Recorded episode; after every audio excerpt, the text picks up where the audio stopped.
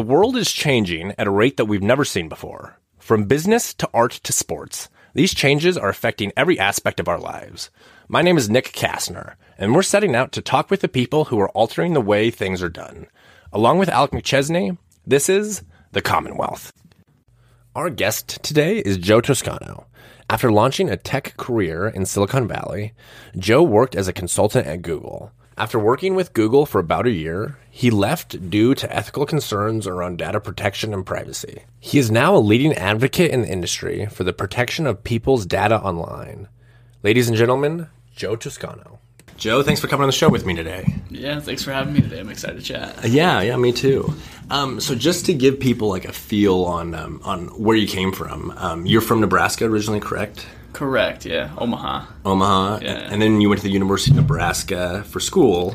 Yep, six years. Okay, what Spent did, some extra time. yeah, Two what extra laps. what was your um, what was your uh, field of study in? So I uh, I have a strange background from an education perspective. Actually, I'm, I'm one of those kids who didn't go and listen to their advisor. I just kind of made my curriculum along the way. But I came into school with a, a 35 on my math ACT. I was super math heavy coming into school, and what they told me, which if I were in the valley it would be totally different, but what they told me here is you should be a math professor. And I immediately knee jerk reaction said. Time to change what I'm doing with my life. if I was in the valley, you know, it would have been like, oh, you should program algorithms, or you should you know, Yeah. do these things. Uh, so instead, what I did is I said, well, I'm really good at math. What do I need to get better at? And I focused on rounding myself out as a student. Picked up a psychology degree. I spent three and a half years going through a psych degree. I was I was doing UCare, so I maintained my mathematics and my research base by doing a lot of heavy data science within the, the research community here, UCare.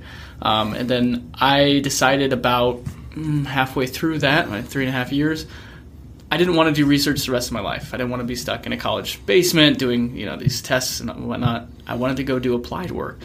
So I picked up a second degree instead of going into a graduate program because, you know, it's half the cost. I said, I'll just mm-hmm. work twice as hard. I'll go into the after hours. I'll, you know, make it like a graduate program. And I picked up a second degree in journalism where I learned how to, I took the creative side of that and I, I learned how to do code. I learned how to design. I learned how to take photography, do all those things. And it all kind of came together into product design and, whatnot. And then you went on to um, continue on that creative side by going to a design school in Boulder, correct? Yeah, yep. That was a, it was a one year accelerated program where there wasn't even a set curriculum to it. It was very uh, just experimental. That's literally that's what they sold it as an experimental design studio, and you kind of had to have faith it was going to work out. But we had alumni who had gone on to prototype Apple Music. We had people who are like the third designer at Uber. We have very early people who have been out in Silicon Valley creating some of the things that we all now use every single day. And so I said, you know, it's it's obviously a really good program. Like I'll take the risk on it, and uh, it seems to have worked out. I learned a lot out there. I learned a lot about not only product creation, design development, but also leadership, um, helping other people get up to speed at certain points in their career or move forward there. So, um, yeah, it was a really good program for me. And then after um, after leaving Boulder, you um, went to go work in um, San Francisco in in in Silicon Valley. How did you end up? Um, how did you end up in California? Yeah, so actually, it all, it started in, in Colorado. So I, within that program, while I was out there for grad school, I got a gig. I started working with some very, very talented people, people who had broken off from an agency called Crispin Porter Bogusky, um, which is famous for the Truth Campaign, if you remember the anti smoking stuff back in the day. Um, they created their own smaller agency, broke off of that, the corporate life, and did theirs. So I worked there for a bit, learned from experts in the world for, at that point, and sped up my career moved to another shop down the street from there uh, not long after called Quick Left, where I was one of two designers working with about 35 engineers on a team of about 50 total. I was in sales meetings, running the sales meetings as a lead designer. I was leading projects. I was 25, 26 years old at the time, leading, like doing senior level work, uh, which is heavy responsibility, but also advanced my career a lot.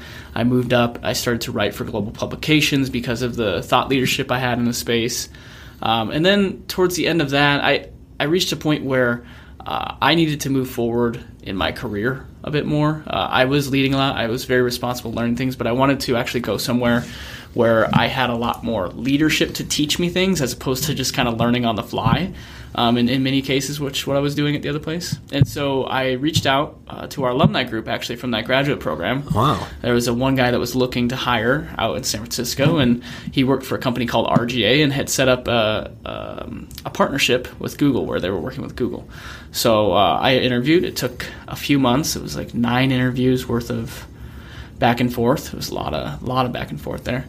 Um, ended up getting the job and moved out there and, and worked for RGA, but I was embedded in Google, so I was there on campus in Mountain View four days a week, and then in our SF office the other day. Most most of the time, that's about how it worked. And um, from from a after growing up in the Midwest, how did you like like the culture and environment in San Francisco? It was uh, it's a it's a bit different, right? It's a big city. It's not. It's actually not a very large city if you've ever been out there. It's only seven miles by seven miles. I have spent some time at Yeah. some time out there. So it's not like distance wise or physical proximity like a large city, but it's very compact and so it's very highly dense. And so it feels like a big city like New York. And, and the thinking out there, the industrialization of, of uh, the economy, I mean, they're so far ahead technically, I can't even explain it. But um, there's also a, a metric to it that is, you know, the humanity of the culture.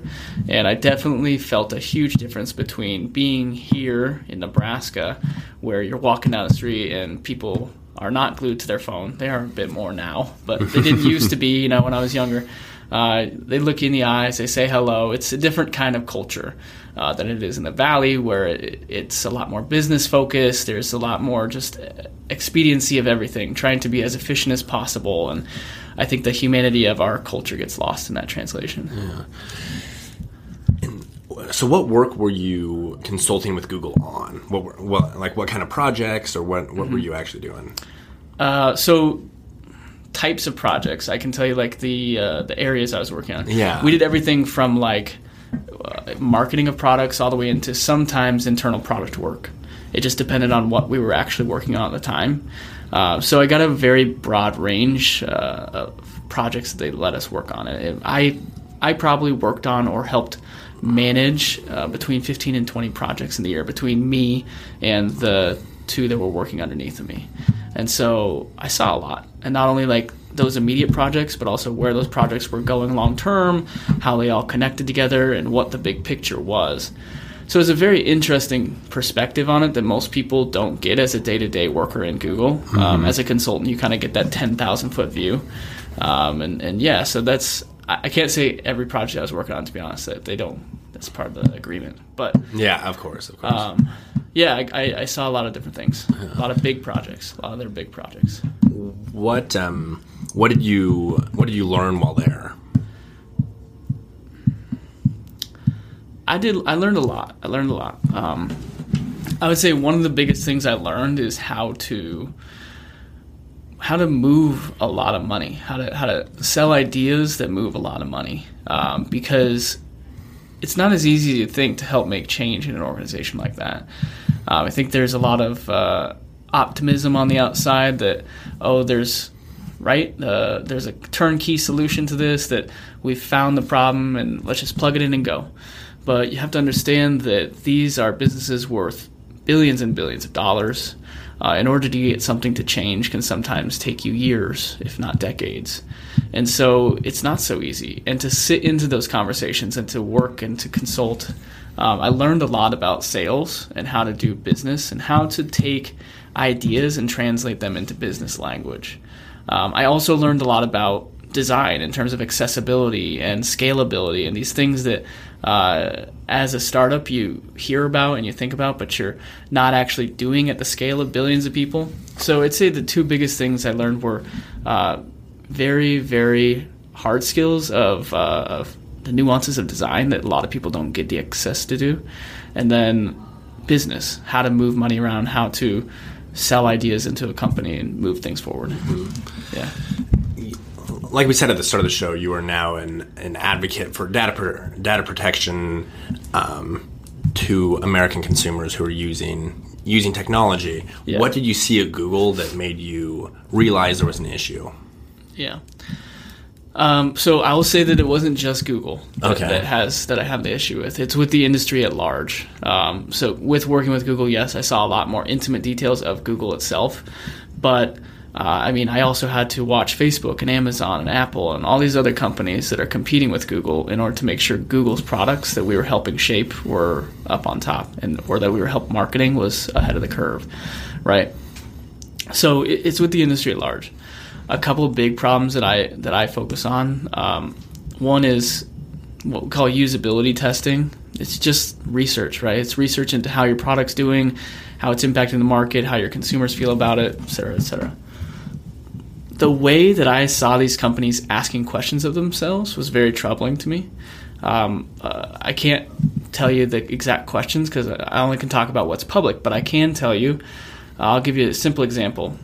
So when you make a call on Facebook Messenger and you hang up that call, most people don't really look and notice these details, but it asks you for your feedback. And on that feedback rating, it's a five star scale, mm-hmm. and it says poor, fair, good, very good, or excellent. Do you see the problem there immediately? Most people don't, so it's all good. Don't. So the problem there is that four out of five of them are fair or better. Okay. So when they So ask, poor and fair. right? So there's only Okay. one bad answer. The other one is the other ones are neutral or good, which means that the way they asked the question makes it so that they will get positive feedback more likely, mm-hmm. right? So what's the problem in that? Because that's pretty. That seems like oh, that's not very. That's not very harmful. It, it, it seems like that's more of a Facebook problem. Okay. Yeah, that, that Right. they're not collecting data properly. Right. But let's say Zuckerberg has to go to Congress, and Congress asks Zuckerberg, Do people like the Facebook Messenger experience? He can legally and honestly say at least 80% believe it is fair or better. Hmm. You see the problem? Yeah. So when it comes to these uh, investigations that they're going to through now, uh, we have to start to ask: How did they get the data that they are now giving over to the government? What questions did they ask internally that led to the responses that they received? Did they use proper data science, or were they asking leading questions that enabled them to reinforce the questions they were trying to ask? It's a common it's a common Yeah. research problem, but at the scale of these companies, it becomes very problematic. Yeah. Um, to go back to the, just the very basic underlining underlining issue. Um, Yeah. What? Um, how much data do these companies have? That uh, that's something I can't answer. Probably no one can answer, to be honest with you.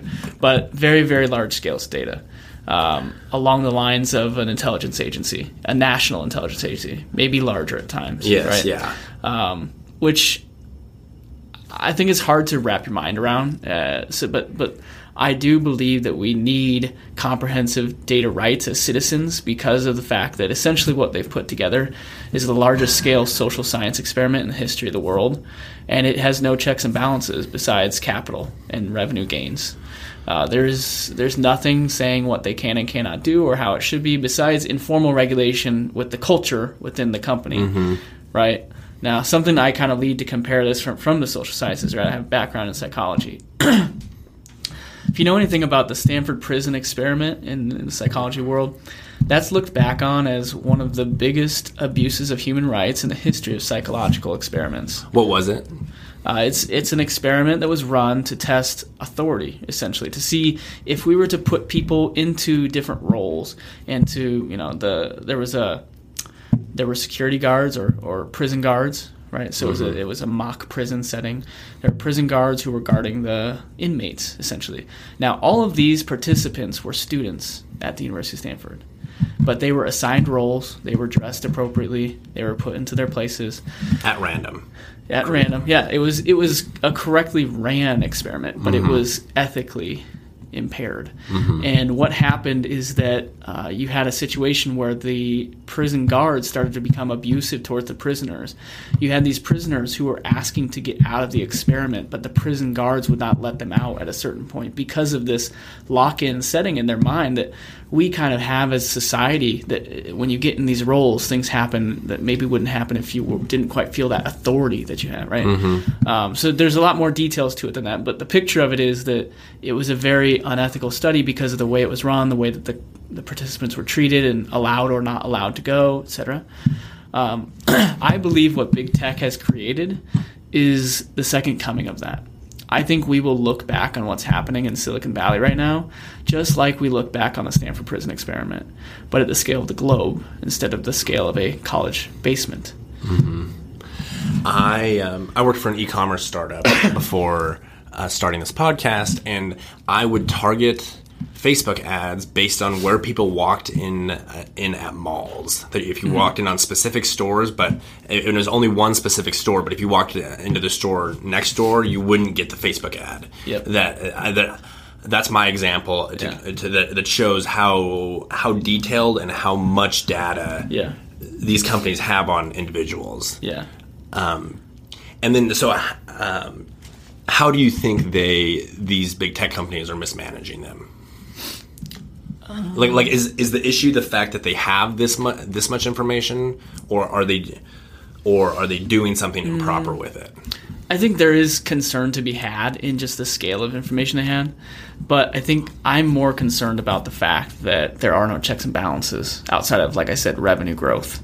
There's really no checks and balances in the system. Like when you're doing research on a university campus or with a lot of established research organizations, they have an IRB. This is a board that reviews your research to make sure that it meets ethical standards. There's certain checks and balances to this more traditional forms of research. That's why it takes more time. That's why the results tend to be more what they call it like empirically prepared, right? Where there's uh, standardized methodologies. There's there's standardized ways that they do things within the research so that it can be replicated, that it can be proven that it was done appropriately, et cetera, et cetera. So there's more checks and balances. In the tech world, there's not so many of those. That doesn't really exist. So it's a good faith thing. Now, like I said, with the scale of the data, that is one problem in and of itself, but that doesn't have to be problematic. The problematic thing, I believe, is that there are no checks and balances, and there's no way to verify that they are doing what they promised. And even if you read into the like the term services, the privacy policies, etc., to try to figure out what they are doing, they're so elusive that you probably can't even figure out exactly what's going on. So again, just no checks and balances. And whose responsibility do you think it is to to have those checks and balances in place? Like, what what is a check? What does a balance look like to this check? Mm-hmm. My my personal belief is that it, it should be right theoretically it should be the responsibility of the company to hold themselves to a certain standard mm-hmm. that doesn't normally happen Yeah. if you look at the history of business it just doesn't happen um, I do believe that we need some kind of uh, whether that comes from the government or that comes from some informal independent regulatory body we need something that can kind of set the standard and and hold these companies in check. We need people that know enough about what's going on to question the things that are going on and to bring it to the public in an accessible way, a conversational way, uh, which is a, pretty much what I'm trying to do with Beacon. Right? Uh, Beacon stands for the Better Ethics and Consumer Outcomes Network. Uh, we are not selling ethics by any means, but we are very capable of identifying those problems, and so we work proactively to identify them and then translate them into better consumer outcomes. We work with companies to make it so that it's not a zero sum game. So it's not just company versus public. It becomes a relationship. We get back to the old days of customer service, right? Where we are actually thought of and the services work for us, not just to get money out of us. So Beacon is the um, is the company you founded, and you are the chief visionary officer, correct? Yes. Yeah. Um, so you are working as a balance, as checks and balances for companies, right? Like you're, uh, is it a consulting service or how, how is it structured? Yeah, so we are working as a consulting service now, but we're also building out products of our own. So essentially, what we do is we, we're seeing these common problems, and then we create a product out of the most common problems we see, template those, and then sell it back into companies as a white label solution. Why? Because as a company, so for example, the first thing we're attacking is privacy policies and end user legal agreements, terms of services, all those things. Okay. We believe that is one of the fundamental problems of the internet because that determines how your data is allowed to be used. It determines what you're giving away, where it can go, etc. Okay. And and how are how is your product improving them? So Uh, it's it's definitely much easier to see it than it is for me to verbalize it, but, Okay. I'll, I'll try real fast, right? So right now, most of those agreements they're written at, at least a 12th grade reading level, at least a like a you have to go to college to be able to understand them Okay, yeah. minimum. Okay. Um, they're also on average, you know, they 20 to 30 minutes in length. You know, that might be 20, 30, 40 pages of legalese. Uh, they're written in a way to protect the company. They're made so that even if you wanted to go read it, you probably couldn't. Even with a college degree, it would probably be very difficult for you to understand. Now, let's take a step back and let's think of the fact that these are global products, right? These are not just you and me. These are not just between educated people. These are going to the general public around the world. Okay, in the United States, about a third of us, maybe less, have even gone to college and graduated. Okay, so there's one. Then you look at the general public. 42% of the general public reads at a basic or below basic reading level. That's about eighth grade and below. So you're talking about agreements that are written in a way that even if people wanted to read them, they couldn't comprehend it. So what we're doing is we've done a, a study of these, which is the most boring thing I could have ever chosen to do with my life. But I went out and I've read tons and tons of privacy policies. I found out, you know, what is the most common information that is in these things? What do consumers absolutely need to know? How do we create an experience that makes these documents accessible to the larger audience, educational, so that it's an opportunity for them to learn about data uh, literacy, like become more data literate, instead of having to like go to some class in the evening or something like that and, and empowering to them. How do we make it so that people we know we know that we are never going to get everyone to read an agreement. We know that. Mm-hmm. But right now, there's maybe one percent, probably one percent of one percent Yeah. that even reads an agreement at this point in history. So how do we get that to be five percent, or how do we get that to be ten percent? And then can we move the needle forward from there? We're talking about fundamentals, foundational work in this industry, right? The, this is not like, oh my God, the blue sky idea that I would like to release long term. But right now, the way that we're operating, it's all bootstrapped. I've funded the whole thing myself, uh, and we're we're thinking about taking some capital this fall because we just signed some big contracts recently, and um, now we can actually have a fair valuation when we go in. But mostly, we've bootstrapped it to avoid the pressures that comes with getting investment capital. We wanted to make this something that wasn't quarterly revenue, that wasn't so focused on getting money out of the system as quick as possible and just draining it. Because we believe that's one of the fundamental issues of Silicon Valley. You have these people who go get a million dollars invested and they think they need to return 10x in two years. That's simply irresponsible. You can go do it. You can go do it. For sure. It can happen. But to think that you're going to do it in a manner that is responsible, I don't believe that's possible. So, um, this first product you're creating makes it easier to read a read a privacy agreement. Yep. Right. What other what other issues will you do, do you hope to solve with this company? Yeah. Um, so, a couple of things we've considered. Uh, how do we enable consumers to report problems on the internet? For example, we don't have a police force for the internet. What What do you do if you have a problem on the internet? You tell me. It depends what the problem is. If it's like uh, if it's an issue, some matters you could take to your your local police department. A few, yes. Yes, A few. a, a handful. But the few handful of people that realize you can do that is one issue, right? Yeah, okay. Okay. There's a very small amount of people that would even think, oh, this thing happened on the internet. I'm going to go to the police. So there are a few issues the police can deal with. But then you're dealing with international jurisdictions sometimes. For Okay. example, like um, if someone is has a problem on TikTok, okay?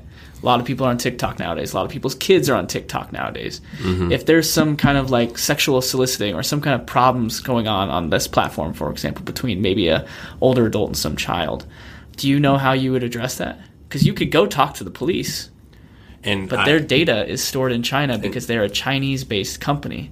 So that means if the police in Lincoln, Nebraska want to do anything about the issue, they have to get in contact with the international authorities in China to get access to that data to prove anything. That process could take months or years if China even decides to cooperate. So there are some fundamental flaws that don't allow us to operate at international jurisdictions. Okay, so there's one. You could tweet about it You could try to make a lot of noise on your Twitter and your social media and all this stuff. Yes. Good luck. You Yeah. better be an influencer. You better have some impact in the world. and and depends what the what the issue is. Like some some issues would not go viral. Like there, it's it's only a small Mm-hmm. Right. fraction of issues that could that Right. that, would, that would Right. Mm-hmm. be solved by that. Right? Um, or you could try emailing the company. Yeah. That always results in almost no response. yeah. You know, you have have you ever considered this? When you have a problem with Google, where do they send you? Um, to their customer service. The Help Center, which is a gigantic, gigantic page full of FAQs. There is no place that you, as an individual user, can go call Google. Okay. Do you know who can call Google? Ad vendors. Because ad vendors are their customers. We are not their hmm. customers. Just something to think about. Yeah. Okay. So something we've created is called Canary. It's a little browser plugin. Now this is by no means going to change the world, but we're just testing things out to see how we can create minimum viable products to get things out the door and start to make impact. This is a browser extension that you can currently add to any Chromium based system. And when you see a problem on the internet, you click our browser extension. It will take a screenshot of what you're looking at. It will grab your uh, OS version, your browser version, and the URL so we know exactly what kind of system it happened on and where it happened. We're not grabbing anything identifying there. All that information, if you do quality assurance for a website, that is what the um, that's what the QA person grabs. Like Yes. all, all, all that information is very very standard in the industry. Absolutely. Yes. And that's very true. The problem is the QA person can go find those bugs, and the only thing the company does anything about is what I said earlier only what moves revenue forward. So, what we need to do is extract some of these things and allow consumers to report it to an independent body that can then create reports, which is, which is what we're trying to do. Create reports that say, these are the problems that have been reported across the internet. Here's how often they're happening. Here's where they're happening. Here's what consumers think about them. And then we have data that when, for example, Beacon goes and talks to a company, we can go and audit their system and actually identify the problems and have data backing up to say, this is the ROI on your decisions. Do you see? Yes, yeah. Yeah. Um, you earlier touched on a point that I, I want your perspective on of the um, of the police having to talk to China, and um, I that that same underlying issue is um, happens when our politicians interview people like Mark Zuckerberg on the on this topic that Mm-hmm. Yeah. they don't know enough about the the issue to even comprehend how to solve the problem. Very true. Does, does that frustrate you as, a- as a thought leader in data prote- protection and internet rights? Um, I, I try not to let it frustrate me. Uh, I think that. So I had a friend who who does community activation as well, and, and she has this model that she calls opting in, which is, I find is super ironic. Opt meaning O, meaning openness, P being patience, and T being trust. Okay, you have to be open to the fact that when you're helping create an industry or, or thought leadership in a piece, not everyone's going to understand what you're saying. In fact, most people won't. And you have to be patient enough to talk to them and continue to work what will probably take years in order to help educate and move things forward. And you have to have trust that over time that's all going to work because you might spend 10 years of your life doing nothing, right? Mm-hmm. So, do I get frustrated with it? I have my moments, but I really try to remain calm because if I got super frustrated all the time, I'd go insane. Actually, what I try to spend my time doing instead is writing more, um, networking more, trying to reach those people and talk to them. For example, just just yesterday, I had a call with the FTC, the Federal Trade Commission, to talk about some issues and make a longer conversation. Um, next week, I'm going to speak at the World Economic Forum to discuss privacy and consent and how we redesign or re-engage consumers in this. Um, and, and I do have a lot of other ideas as well, but the other thing is when you when you're in these kind of rooms, you have to be very specifically focused because these are people who have a lot to do, right? I might feel like this is an issue that needs to get taken care of now, but they might have a mom who comes and says, you know, um, something with their child's school is the issue they need to take care of now. And where does that person go and find the balance of what is right to pursue? Mm-hmm. Again, openness, patience, trust. It's just a lot of work over time that hopefully it works. Um, but I wouldn't be doing it if I didn't have faith. And what what gives you that faith? Is is there anything? Yeah, what gives you the faith that this is going to get better? Yeah. And, uh, well, okay, question. so yeah, on, on Yeah. the flip side, how does it get worse? What, what's, what's the worst? What's the, what's doomsday? He wants to have. yeah, what, Don't they all? Um, um, so, I mean, of course, it can go bad. Of course. Yeah. Um, we've had other times like this, though, right? Like the nuclear bomb, when that was being created, we thought the Nazis were going to get the nuclear bomb built Okay. first. Okay. Um, we created what was called the Manhattan Project back in the day, which was bringing a bunch of very intelligent people together to figure out how we don't lose. Okay. right now, with automation, with AI, with all these systems, uh, cybersecurity, all this whatnot, we are in the modern arms race that nobody really knows is going on.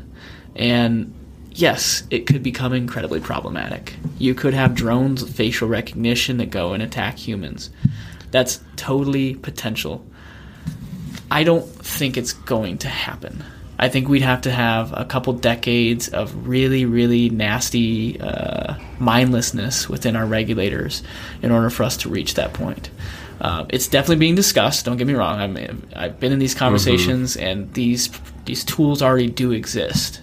It's already out there. But uh, just like we've avoided mass destruction from nuclear warfare, I believe that we will avoid mass destruction from some automated system or robots or whatever you want to do. do you think uh, foreign entity influencing an election is a very bad thing?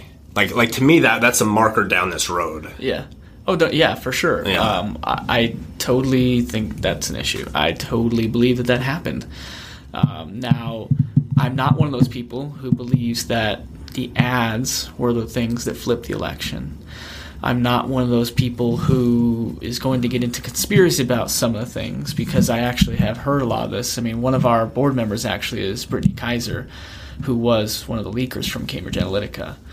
So I've heard a lot of different things that like people who aren't near that world believe, um, but actually I believe what's happening is just communication warfare, right? Um, a lot of these foreign nations that want to leverage this, let's call Russia one of them. Um, China's probably one of them as well.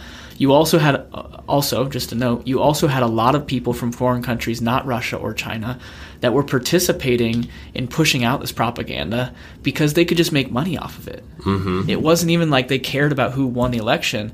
They just figured out the system is broken. I can make money off it. I'm not an American citizen. Who cares? you know. Um, so that's a problem in and of itself. But, for example, the Russians were quoted on having spent $150,000 on election campaign ads. Yeah, that's not that nothing. much money. That's Yeah. nothing relative, right? It comes from, uh, it actually, it comes a lot more from content in itself and the way that content is distributed through these algorithms. The algorithms are based on engagement, clicks, whatever, swipes, Mm-hmm. whatever. Okay. So when you have something that's based on engagement, uh, shares, comments, whatever it is, um, this is what it gets tricky. Okay, if the internet were a highway that we're driving down every day, and on the side of that highway there was a car accident that everyone started looking at, which we in Nebraska know happens all the time, right? Yeah, I was stuck. I was coming back from Omaha to Lincoln last Oh, night. got that yeah, one? I got Oh, that the that really bad semi truck. Yes. I anyway, drove on the other side. Yeah, oh, really? and I took a video of it. It was a gnarly accident. Um, but anyway, back to the analogy. So, if if the internet were a highway that everyone's looking at the car accident, the internet would think we need more car accidents, and that's the problem. We are currently living in a state of the world that is a car accident. Okay, and the people who understand these systems, especially in the last election, leveraged it to hemorrhage the system. Right. Mm-hmm. I don't believe that campaign ads flipped the entire thing. Yes, they had an impact for sure.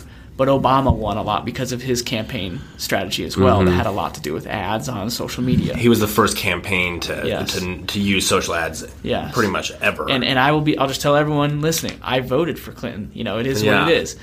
I just believe that this is here to stick around. We cannot go after a certain company or whoever for helping support a president's ad campaign on a social media platform. Yeah. That is part of the industry. There are much bigger issues at hand here. So, um, I'm sure some of our listeners will know exactly what happened. Others, Yeah. and a lot of people I talk to have no clue because it is very complex with a lot of nuance. Yeah. If you had a 60 second explanation Uh-huh. of Cambridge Analytica and the whole Facebook drama that we're still talking today, that we're still trying to regulate today. Yeah, still trying to figure out. yes. right? What what would the 60 second, too long didn't read version? That's a great question. Um, well, so the story of it is that Cambridge Analytica, which is a uh, a data broker, essentially uh, an adver- like they helped with the advertising strategy. They did psychoanalysis. So the stuff I was talking about earlier on the show about the largest social study in the history of the world, Cambridge Analytica got a sliver of that. They leveraged that big social study to then identify and attempt to influence people around the globe, especially in the United States. Well, it was beyond the United States, really. They were in UK, Brexit. They helped with a bunch of other foreign countries throughout the rest of the world. So it was like a marketing agency, but instead of marketing, they had this data that they could. Well, what is marketing? Does marketing not use that data? Mm-hmm. It's the same thing. It's just a matter of they were they were the service that worked with the Trump campaign. They were the service that worked with Brexit. They were the service that worked with a lot of foreign nations. They got a lot of people into office that people didn't like. And um, how are they funded? Uh, I, Well, okay, so that's a specific question. Who, uh, what- who were they working on behalf of? Yeah. Um, so one of their biggest funders, oh Jesus Christ, I should know the name. Steve Bannon. One of their biggest funders was Steve Bannon. Um, they, I mean, they made their money like any other data broker or advertising like group. They, they made it through services and through their analyses and selling those services. Um, so they had a lot of funding from sides of the world that maybe people aren't so impressed with but they ultimately did become a business and i believe like I, I don't like the way that things shaped out but i believe they mostly are not a company because the fact that they helped get people elected that were not like a favor of the public right Yeah, yeah. Um, and then there are hundreds of companies that do the same thing thousands hundreds of thousands of companies that do the same thing and then wasn't there? Then Facebook got in trouble because they didn't have a barrier between Cambridge Analytica and like came like Facebook just like Cambridge Analytica in to all the data, right? Isn't there something like that? uh, actually we all let them in um, Okay. so like, what what do you mean by that? Okay, so have you ever taken like a psychology study or like a personality test on Facebook or Like any of those? BuzzFeed, six things that that make you the Game of Thrones character. right, Yeah. right. Okay. Or even playing like Farmville, doing those kinds Mm-hmm. of things. Like those apps all have access to tons and tons of data that you don't even realize you're giving away because because so far nothing bad has happened from it.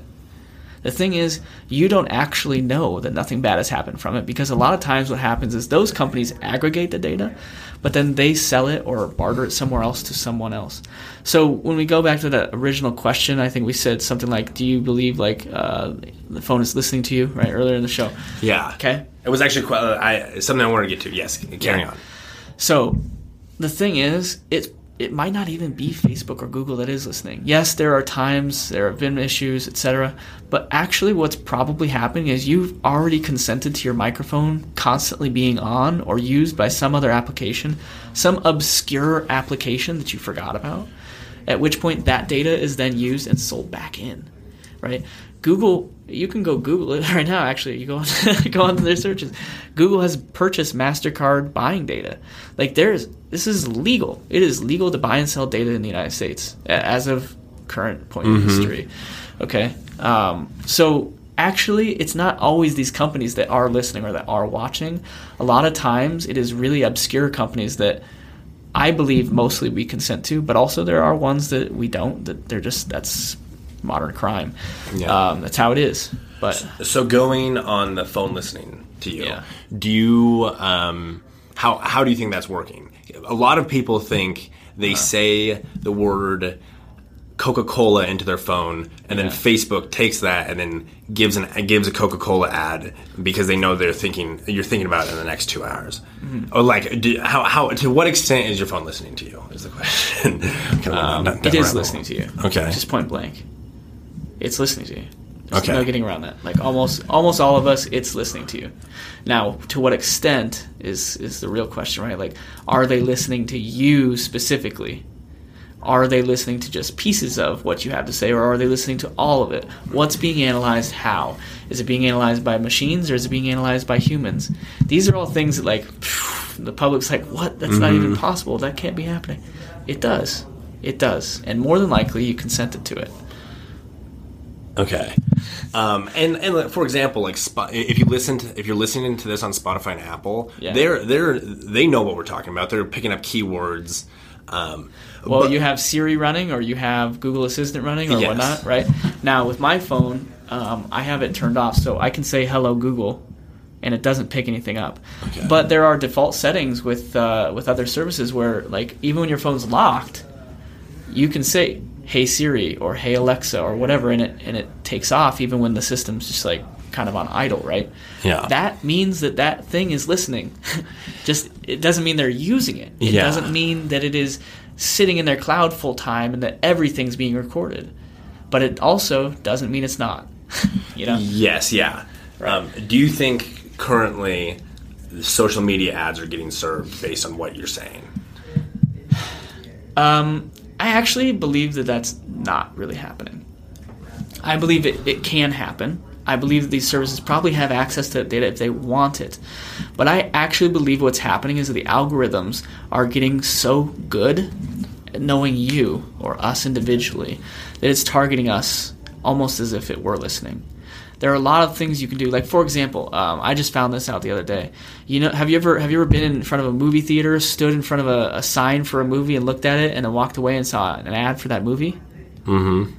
So People have coincidence like that constantly. so those signs actually, although you don't know it, are embedded with sensors nowadays. And they're matching your GPS in your phone from, say, Facebook, because you've given them access to your location, to these other sensors all around the world that Facebook has connections to. That doesn't necessarily mean that Facebook is listening to you or that they were looking out your camera, but they can know that your phone was geolocated within three feet of this sign and that you paused there for 30 seconds, and so there's a good chance that you may have looked at that sign. Does that make sense? Mm-hmm. Now that's a that's a nuance. That's something that most people would never even consider. But I believe this is really what's happening. We have sensors all over the world nowadays. They're probably not listening to you all the time. Like I said, yes, it does happen. Yes, you've probably consented to giving access away. But I believe there are so many data points in the world, and these algorithms are so good at this point in history that actually they don't even need to listen to you to know what you're going to say next. Back to an earlier question that kind of opened this whole discussion. Yeah. How do you think it's getting better? Or what, Yeah, yeah. how how does it get better? And do you think it's getting better? Thanks. I'm glad we brought that one back. Yeah, like, yes, Oh my. God, they're Yeah. freaking out. Everyone's gonna go Yeah. run off a cliff. Um, and and I, I, I was planning to go positive, then we went negative. Like I didn't even get the question out. yeah, it's okay. I like to I like to uh, move it positive towards the end of things. yeah, yes, yes, positive exactly.